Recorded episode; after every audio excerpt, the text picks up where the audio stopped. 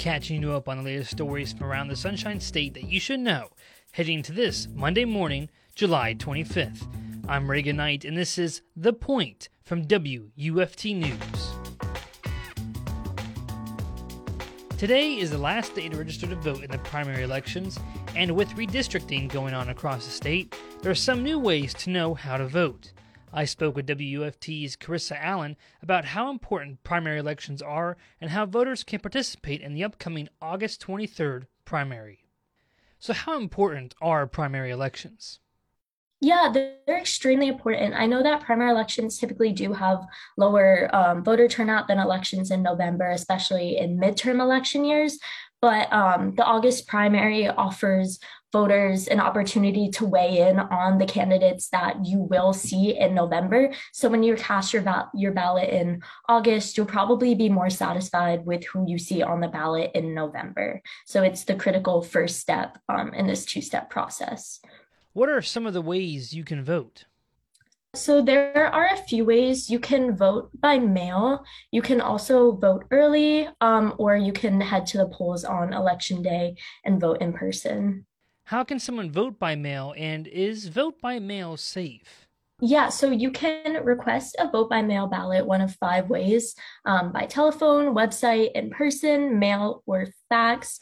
And over the past few years, voting by mail has faced a lot of criticism. But I spoke to Aaron Klein, the director of communications and outreach for the Alachua County Supervisor of Elections Office, and he reassured voters that voting by mail is a completely safe and secure way to vote. And Alachua County does have systems in place um, such as ballot track, so you can track your voter all the way until it reaches the office just to ensure that your vote was received.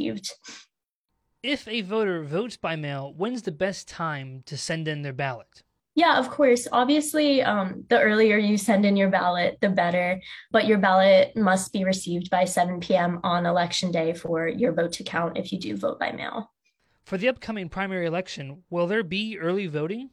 Yes, so there are a few designated early voting sites. You can look them up on the Alachua County Supervisor of Elections Office website. And voting early voting will be open from August 13th to August 20th. Lately, uh, the state has gone under redistricting. How will this shape Gainesville and Alachua County? I spoke to UF political science professor Daniel Smith, who specializes in political participation. And he said um, the new state redistricting and the new maps will um, directly obviously affect all of Florida, but it will affect Gainesville specifically. In the state Senate map, the city has kind of been split into half. And then the same trend can be found for the state house map too. So Democrats um, in the old kind of redistricted or the old district maps, Democrats did have a two to one advantage, but now that Gainesville has kind of been split into two, Democrats' votes have been diminished.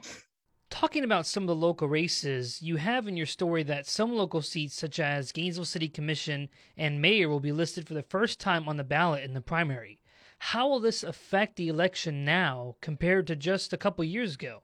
Right. It's interesting. As you mentioned, this is the first time that those local city and municipal races will be listed in the primaries. Originally, the elections were typically held in March, so turnout was pretty low.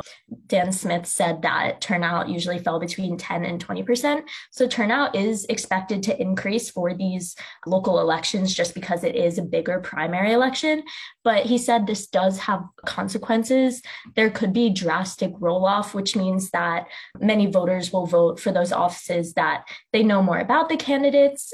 But in the municipal races, like the school board election, where candidates don't necessarily have a party affiliation, there isn't a D or an R next to their name, voters might not know who to vote for and may not just vote at all. They may skip over those races completely and not cast their vote. So this does have consequences. And this upcoming primary election, what are some races that are important?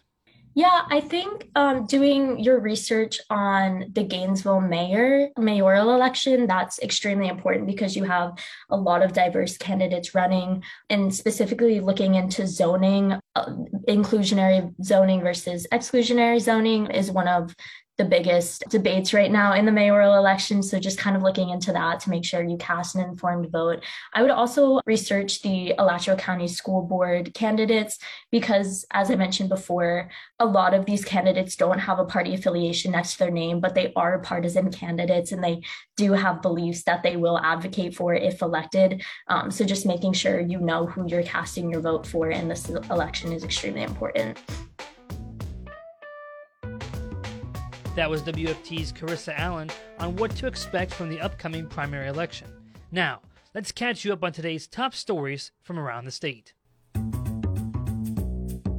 The first of two votes that would eliminate exclusionary zoning citywide is set for August 4th. According to the Gainesville Sun, the Gainesville City Commission has set a date for its rescheduled hearing to decide whether to eliminate single family zoning a controversial topic that has neighborhoods up in arms about the possibility of duplexes popping up around town. If passed, Gainesville would become the first municipality in Florida to adopt the citywide policy change. An Ocala prayer is sent back to lower court. According to News Service of Florida, a federal appeals court Friday directed a district judge to reconsider a ruling that said a 2014 prayer vigil backed by the Ocala police chief was unconstitutional. A three judge panel of the 11th U.S. Circuit Court of Appeals cited a U.S. Supreme Court decision last month that supported a Bremerton, Washington high school football coach who lost his job after praying on the field following games. The panel said the district judge in the Ocala case should apply a legal standard that the Supreme Court used in the football coach decision. Former Tallahassee Mayor Andrew Gillum and his longtime campaign advisor Sharon Lettman-Hicks are asking the federal government to postpone their trials until next year. According to WFSU, the two were indicted last month on charges of wire fraud and conspiracy to commit mail fraud. The federal government claims the two illegally steered political donations to their personal accounts. The original trial date was August 16th at the federal courthouse in Tallahassee. Subscribe to the Point newsletter, which drops the latest Florida stories into your inbox every morning, Monday through Friday at 8 a.m.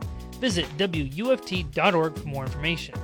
I'm Reagan Knight, and you've been listening to The Point from WUFT News out of the University of Florida. Have a great Monday.